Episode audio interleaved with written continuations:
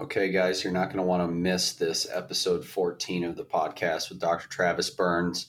Uh, he was live from the Olympic Training Center out in Colorado Springs. He is a West Point grad. He did his medical uh, education at UT Health Science Center in Houston. Uh, he's a he's a sports medicine head at SAMC for seven years here in San Antonio. He enjoys working on shoulders, hips, arthroscopic sports injuries.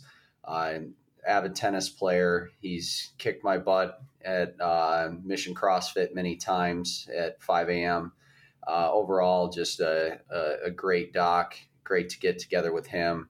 And you're not going to want to miss our podcast with him. So we do get into the weeds a little bit, like we did with uh, Johnny Owens and Dr. Spencer, but there is much to be gained from this from all walks. So just hang in there if it does get a little bit sciency. But everyone is going to be able to benefit from our discussion, episode 14 with Dr. Travis Burns. Welcome to the Broken to Unbroken podcast with Dr. Nick Askey, where we dive deep into how to eliminate pain and continue to train.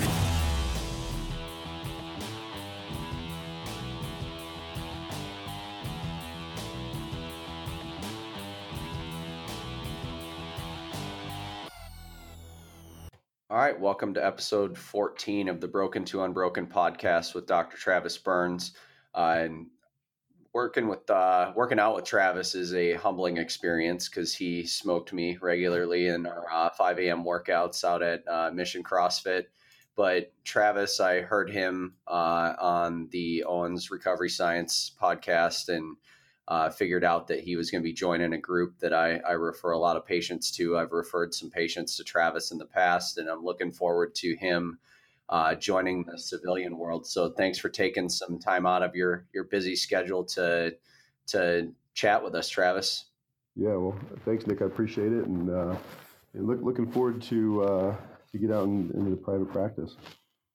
Yeah, so just kind of give us a little bit of a brief outline of like where you did your school, uh, any athletic background you have, what your your like academic uh, past has been, but also just kind of what's in the future for you. Yeah, so um, I went to West Point for undergraduate education and uh, played tennis there. Um, and after finishing at West Point uh, with the military, I went to medical school in Houston and uh, after finishing medical school, came to San Antonio and did my orthopedic surgery residency. And after finishing um, residency here in town, uh, deployed to Iraq for a little while, came back from deployment, and then uh, went back to West Point for a sports medicine fellowship to focus on um, arthroscopic surgeries to you know take care of athletes, ACL reconstructions, rotator cuff tears, shoulder instability and after finishing fellowship, came back to San Antonio and I've been working at um, uh, SAMC or BAMC um, since that time. Yeah, it seems to be the the whatever the AMC of the day is. They keep changing it, and it confuses me. yeah, yeah, it's it's pretty bad whenever you work there and you're not sure what to call it. Yeah, so can you kind of highlight some of the because you work with a, a pretty diverse group of patients from uh, military to athletes to just your your desk jockey civilians are there any unique challenges or benefits uh, to working in those different systems and with those different demographic groups? Yeah i, think it is. I think you know i, um, I think it's uh, one a challenging um, group having you know different goals different pathology and and maybe even different amounts of participation in rehab. You know at um, at SAMC, we have the benefit of having the CFI there, which is uh, has some really really high end therapy. And so, um, some of our younger athletes who are really interested in trying to get back to high end sports um, have the benefit of, of getting those guys over there. And then there's other patients that I that I can't get into therapy at all. So um, it's, it's certainly each patient is is unique, and especially whenever you're treating from young athletes with common things like ACL tears and shoulder instability to older patients where you're doing more common stuff like rotator cuff repairs or shoulder replacements. Um, you know, there's there's similar um, kind of facets of their care as far as uh, trying to you know get pain relief after surgery, get them back to getting moving. Um, but their own individual amounts of participation, time to commit to it, and then goals after um, recovering. Um, kind of makes you have to um, uniquely, um, you know, s- sort out their their post-operative uh, therapy, where they're going to go, and, and how much therapy they're going to do.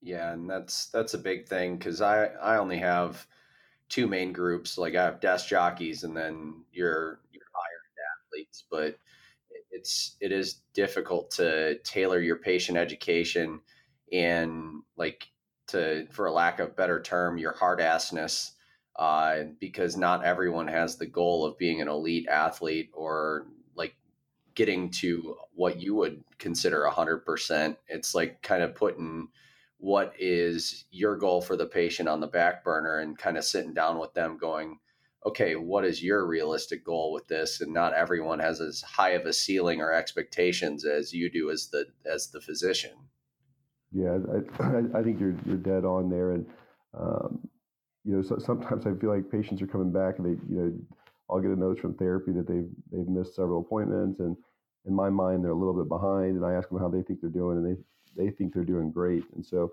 some, sometimes I wonder if, if my goals are are higher than theirs, and, and if I should push them for that, or if, if I should just accept what they want and, and let them uh, let them achieve what, they're looking to get out of it. So I agree. I think it's it's for sure individualized uh, based, based on you know what their goals are and and what they're hoping to accomplish, as well as what you know resources and time they have to commit.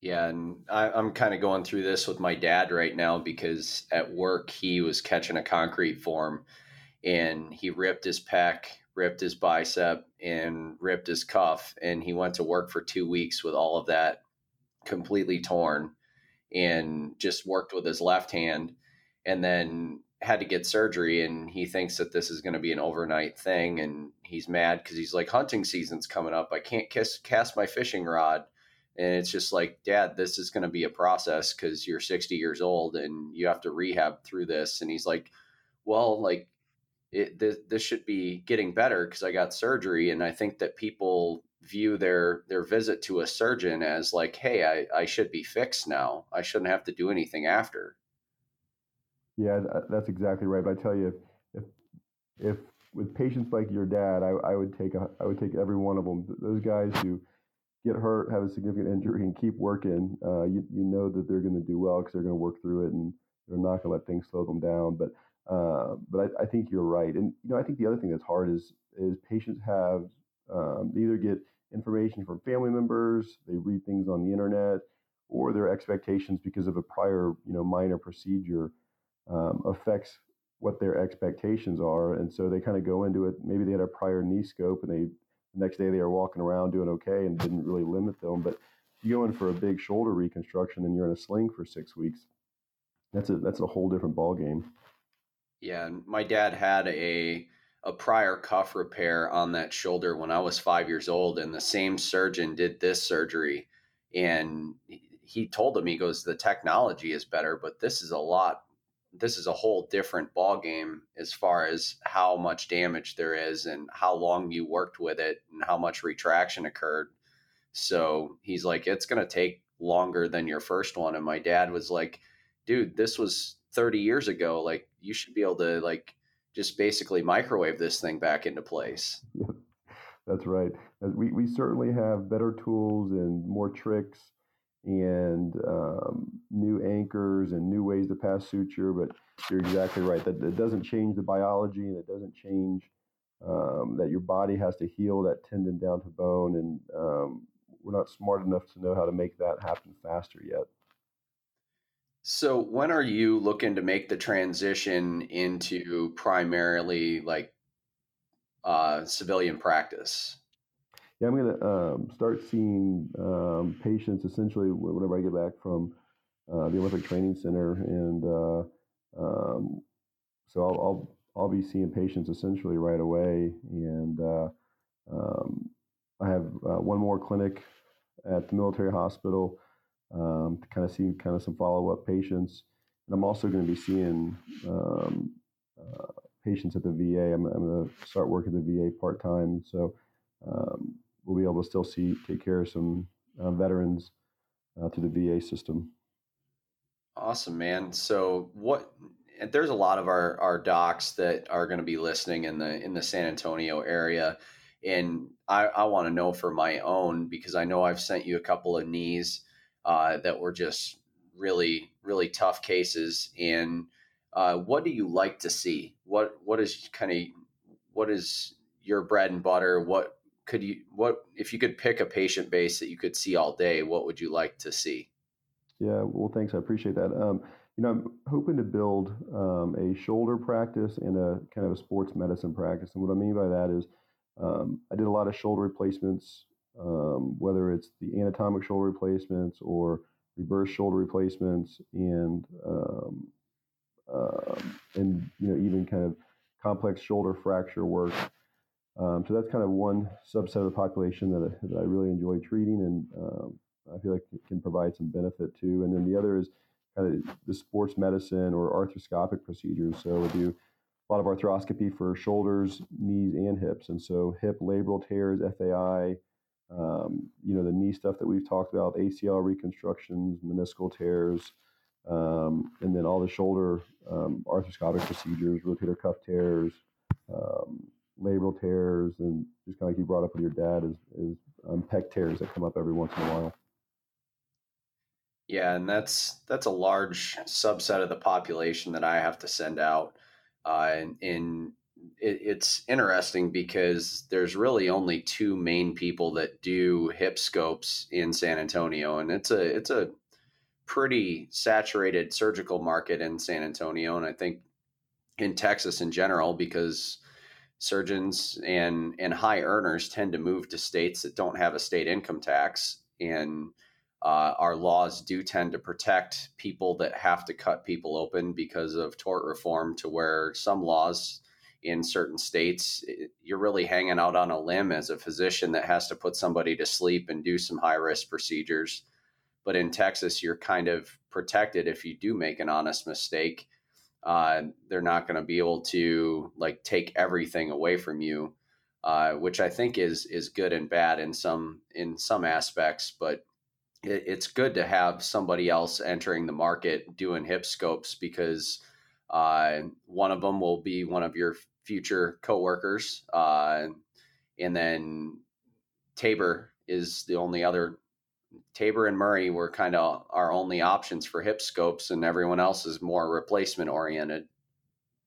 Yeah, yeah, that's right. You know, it's, it's kind of a, um, a newer procedure that's um, really evolved over the past probably five to 10 years with equipment availability and implants. Um, you know, doing arth- arthroscopic procedures on the hip is totally different than the knee and the shoulder because the, the joint is so constrained that you actually have to distract the hip um, so that you're able to get your instruments you know, inside, inside the joint and do the labral repair or do the, the trimming of the bone. Um, so it's it's not something that's that's that everybody does or everybody was trained to do. But, but you're right. There's there's a few few guys in town um, now, and uh, certainly we'll be we help happy to add to that um, surgeon availability and um, and treat whoever needed. But there's you know there's the things that come up uh, commonly is something called FAI, femoral acetabular impingement. Um, labral tears, people will commonly see those on their MRIs. And there's starting to be some new kind of cartilage preserving procedures. And then there's also some tendon repairs outside the hip, gluteus medius tears and things that um, that can be repaired um, endoscopically. So I think um, as technology evolves, as surgeons continue to kind of figure out pathology that, that can be improved, um, we get better and better. And I think that's kind of where we are with hip arthroscopy now. What are the and this is funny because I was talking to my mentor drinking coffee this morning, and he saw Murray uh, earlier, uh, like last week, I think, and he's got a combo cam and pincer. It's like 45 years old. Uh, hurts when he squats and goes into that kind of impingement position, no matter where his knee tracks. What are the kind of standards of of care and standards of practice as far as managing like a combo cam and pincer? Yeah so I, you know for these guys especially if you're if um, uh, if you're over you know 40 45 um, and even for younger athletes, I, I, always think it's worth trying therapy initially. Um, I think working on uh, the range of motion that you have, making sure that it's not some type of capsular or muscular impingement, and giving giving patients uh, an opportunity to maybe modify their activities, maybe even modify some of their body mechanics if, if they're playing a sport where they feel like they're impinging. Uh, maybe look at their mechanics and see if there's something that can be changed so that they can avoid surgery.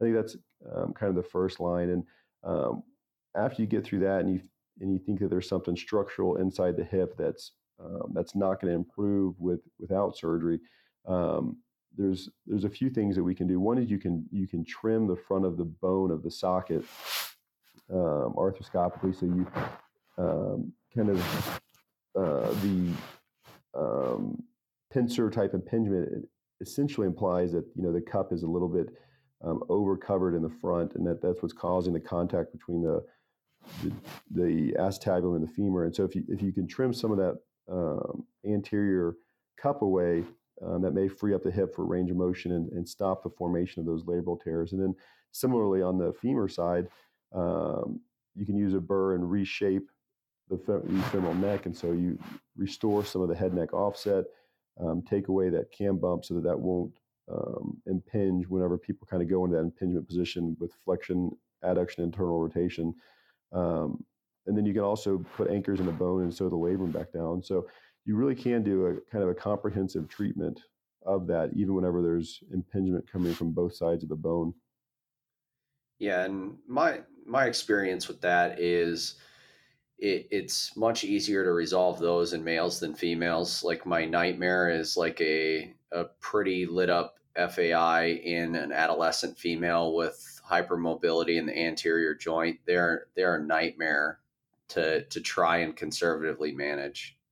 Yes, you you are absolutely correct, and and you and I share in that difficulty. You know those those patients who have subtle um, hip instability um, commonly have you know a shallow socket, which leads them to just mechanically being unstable and and they typically are participating in sports that are um, that are contributing to that. And so here in Colorado Springs, at the Olympic Training Center, I saw um, a young figure skater um, who was saying that she has hip pain every time she puts her leg over her head.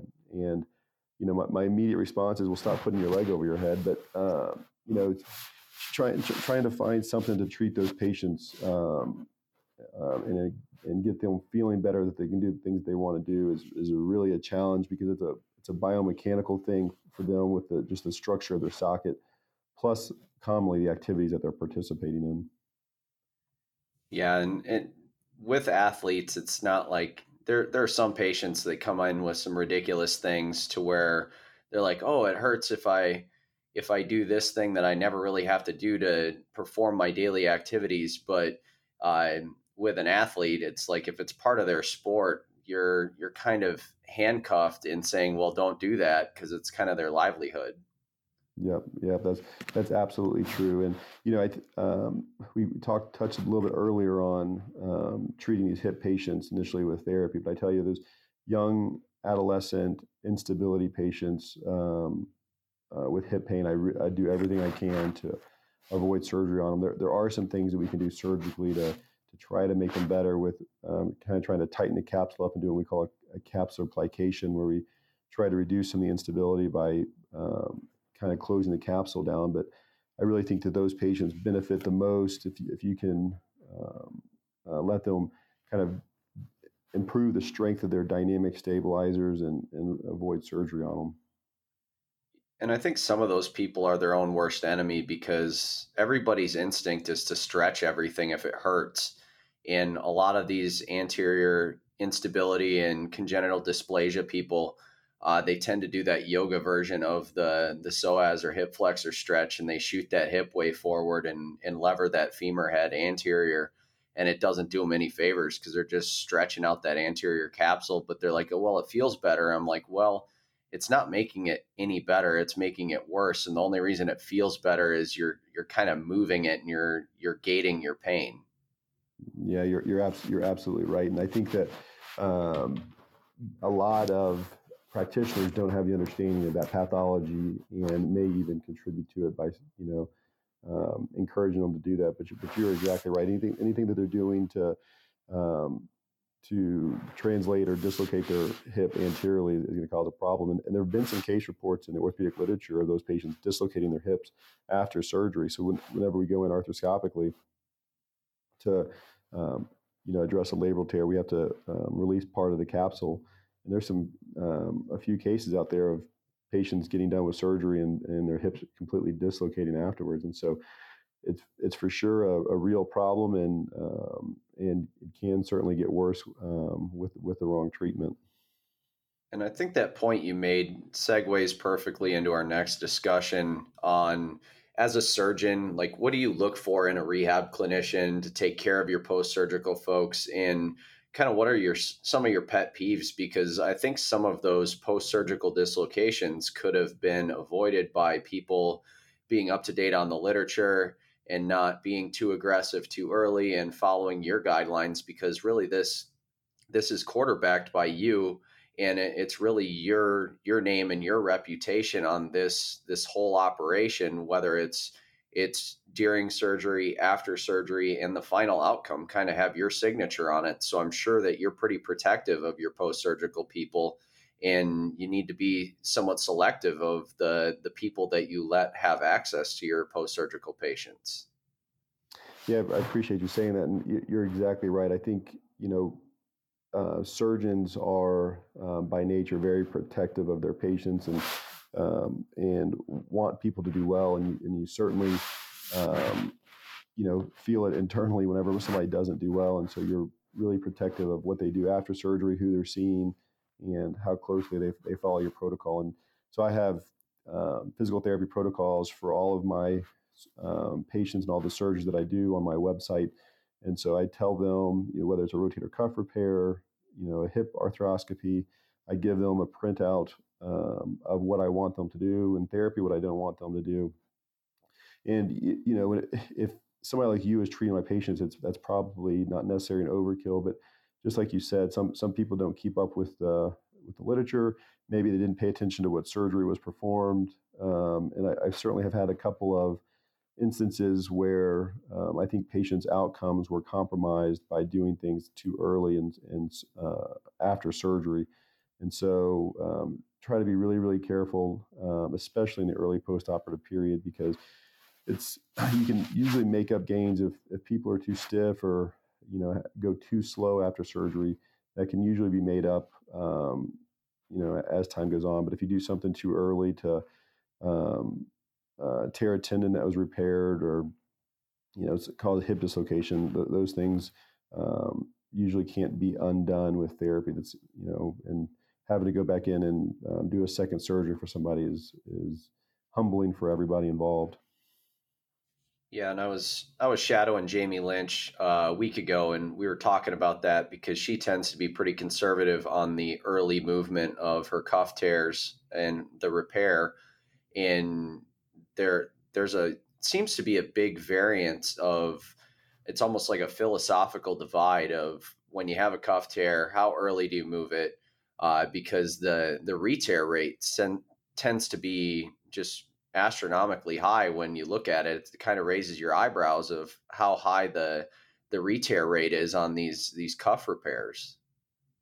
Yeah, you're you're right, and, and uh, you mentioned Jamie, and Jamie's great. I, I love her; she's awesome. But um, yeah, for so for you know rotator cuff tears after surgery, you know it, it's kind of a it's a it's a funny kind of um, situation because the patients that move earlier, um, but don't tear their tendon do the best. They come back, their motion's better. They feel like they're making progress faster. They're happier.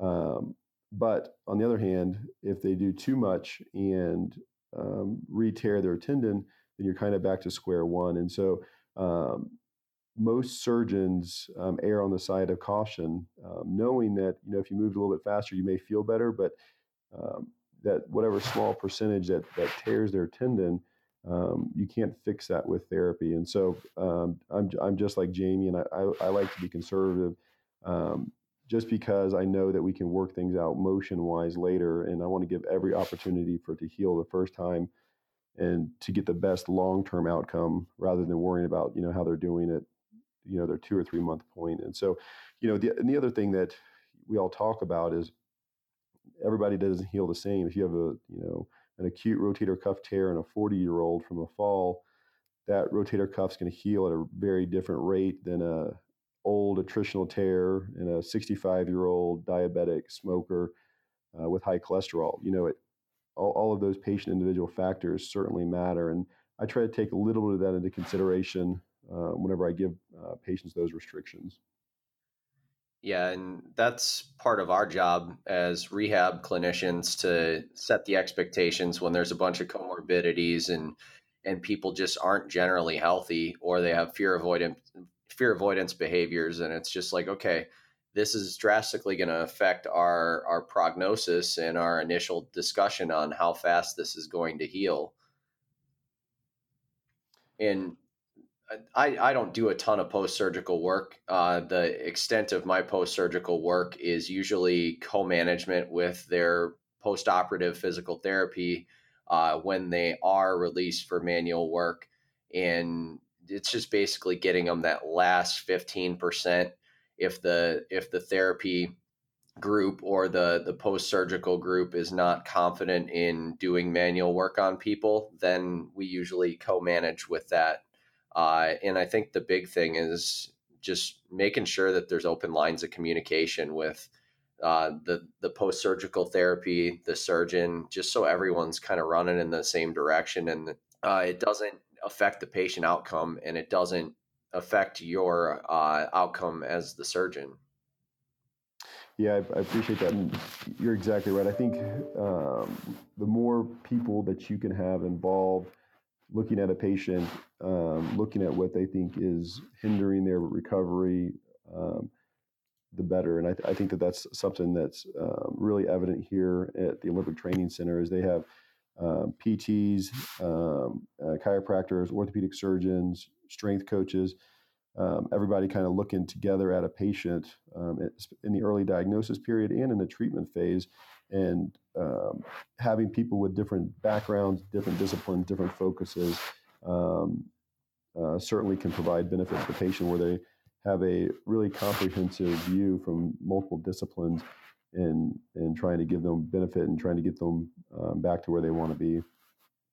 So let's talk about your time out at the Olympic Training Center. What motivated you to go out there? What are you doing out there? Because I've been fortunate enough to be able to bump some elbows with Bill Moreau, who's been out there for a while. Uh, that guy, he he kind of reminds me of Baloo from the Jungle Book. He's just like he's just like super bubbly and like he's outgoing. I want to know what kind of coffee he drinks, but like there, even if someone had a bias against chiropractors uh, they would be very, uh, for lack of a more complex term, stupid to go toe to toe academically with Bill because he's super sharp. Yeah, I tell you, you know, it's it's, it's a great place out here, and um, they they have a great setup um, uh, for evaluating athletes. They have all kinds of technology, looking at you know force plates, looking at the amount of force um, they can produce with one-legged activities, two-legged activities, um, and and the great thing is they have you know uh, perspectives from um, chiropractors and therapists and orthopedic surgeons, and so they I mean they really have um, a well um, well represented team from multiple disciplines, and they, they have a great they have a great setup out here, and um, and just being out here, it's really fun taking care of the athletes. Uh, right now, um, the wrestlers are um, here training, and uh, the men's gymnastics team just finished their tryouts for nationals, and so it's it's pretty pretty cool to see really really high end athletes do the things that they're really good at, and so it's a it's a really fun experience. And I think it was an interesting quote when I was uh, listening to Bill lecture at our homecoming he, said, I got hired for one half of 1%.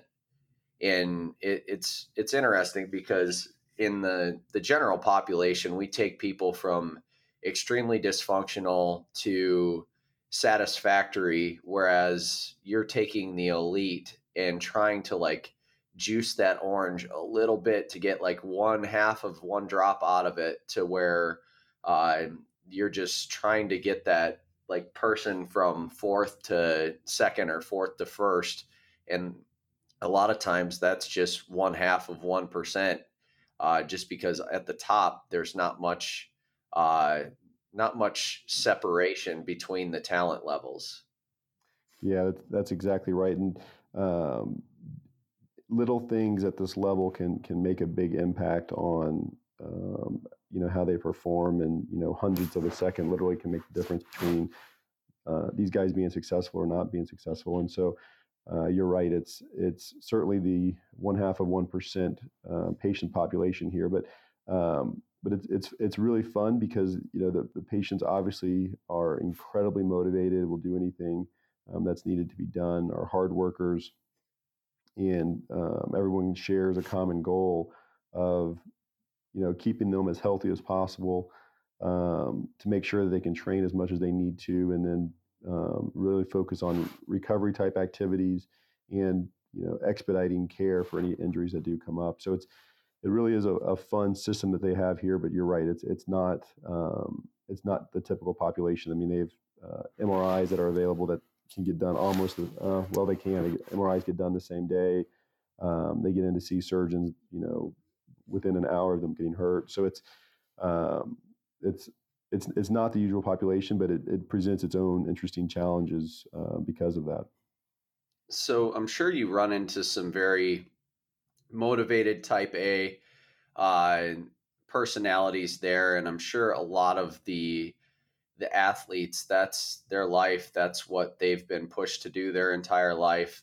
Uh, i'm sure all of most of them have very high pressure parenting situations uh, that have been driven them to just like all right push through this do this be and it's just like you take your average mentality of a crossfitter and multiply that by 10 uh, and that's pro- that would be what I would imagine that you're dealing with. So, what challenges, um, either from a specific uh, injury or sport, uh, but also just general things as far as like dealing with a hyper competitive, high pressure uh, athlete population, do you get out there?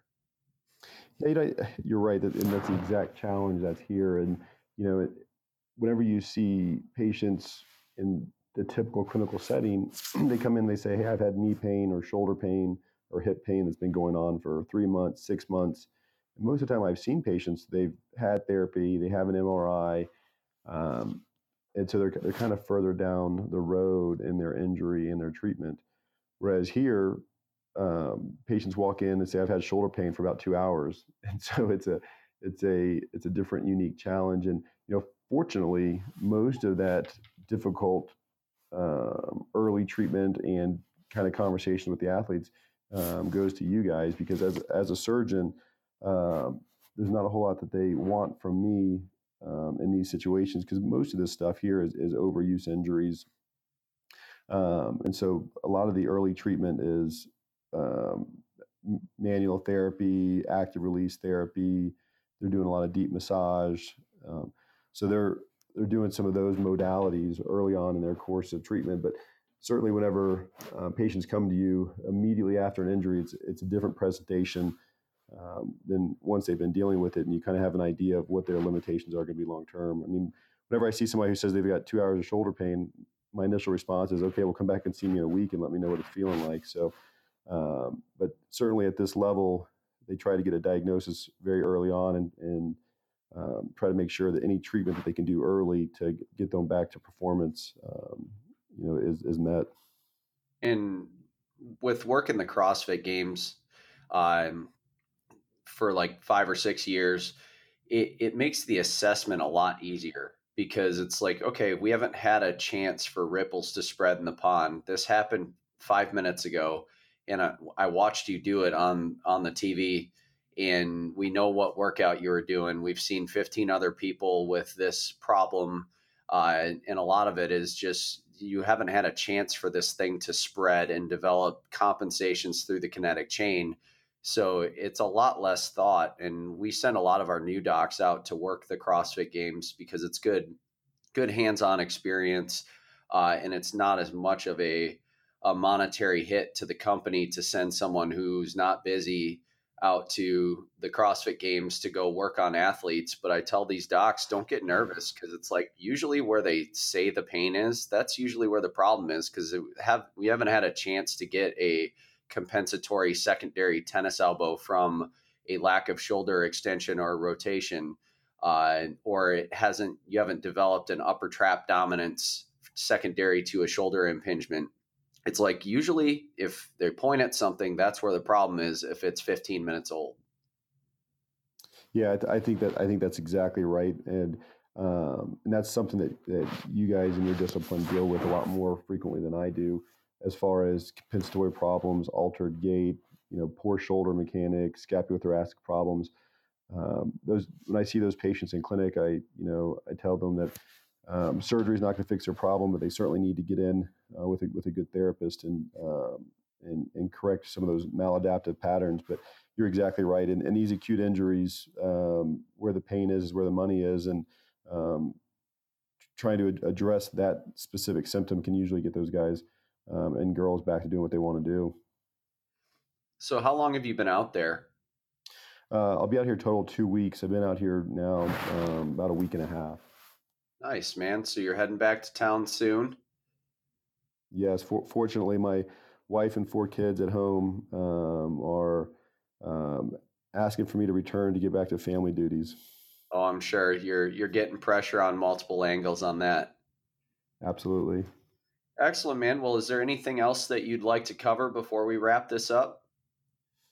You know, I don't, I don't think so. Just uh, wanted to thank you for doing this, and um, you know, pre- appreciate your expertise. I think uh, you and I know, but um, not not only are we friends, but but you've taken care of me before, and um, I'm still doing some of those back exercises that you showed me, and you know I think that's one of the real you know highlights for for Rosti that um, you know that that I haven't um, seen throughout all of the um, kind of recovery and manual therapy um, providers is that I, th- I, think a lot of people go to see a um, either chiropractor, massage therapist, physical therapist, etc., and maybe do some early modalities, but they don't get into a long-term active rehabilitation program where they're doing exercise on their own. And I think that's one of the things that you're great at, and really think that benefits patients in the long run is having patients kind of take ownership of what's causing their problems and and where they're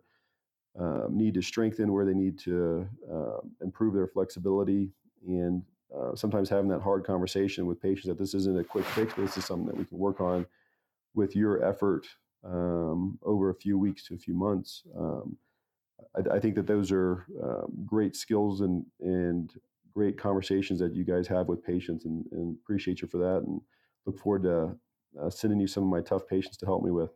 Well, I look forward to the challenge, man. So, uh, where can people uh, kind of put a face with a name?